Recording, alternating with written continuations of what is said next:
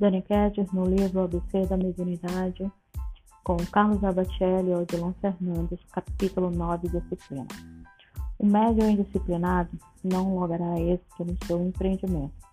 Disciplina mediúnica significa o ideal colocado acima de qualquer atividade material a que se entregue. É evidente que o médium carece cumprir com sua obrigação profissional na conquista do pão cotidiano. Em primeiro lugar, a família e o trabalho que lhe garanta honesta subsistência. O exercício da mediunidade, porém, não colide com os deveres primordiais do médium. Aliás, pode coadjuvá-lo na sua execução. O médium, consciente de sua responsabilidade, procurará atender às obrigações familiares e profissionais com crescente devotamento.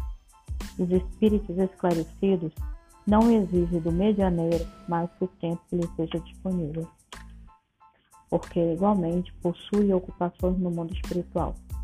Os espíritos não estão sempre à disposição dos médios, quais se lhe fossem estafetas particulares ou atentos serviçais às evocações que lhe são dirigidas. O médium, em seus contatos espirituais, necessita disciplinar-se no que se refere a dia e hora caso não deseje ser vítima dos espíritos desocupados que pululam no além. Médio indisciplinado, sem método e programa de trabalho, será ele mesmo o obstáculo maior ao pleno desenvolvimento de suas faculdades.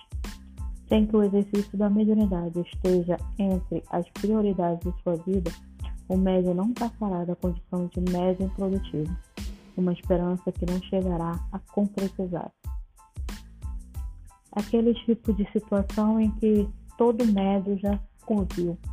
Ele precisa ter disciplina, disciplina para estudar, disciplina para trabalhar como médio, disciplina no pensamento, disciplina, disciplina e disciplina.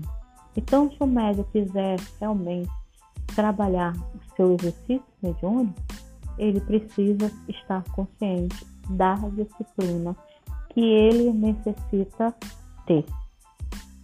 Então, até o próximo capítulo.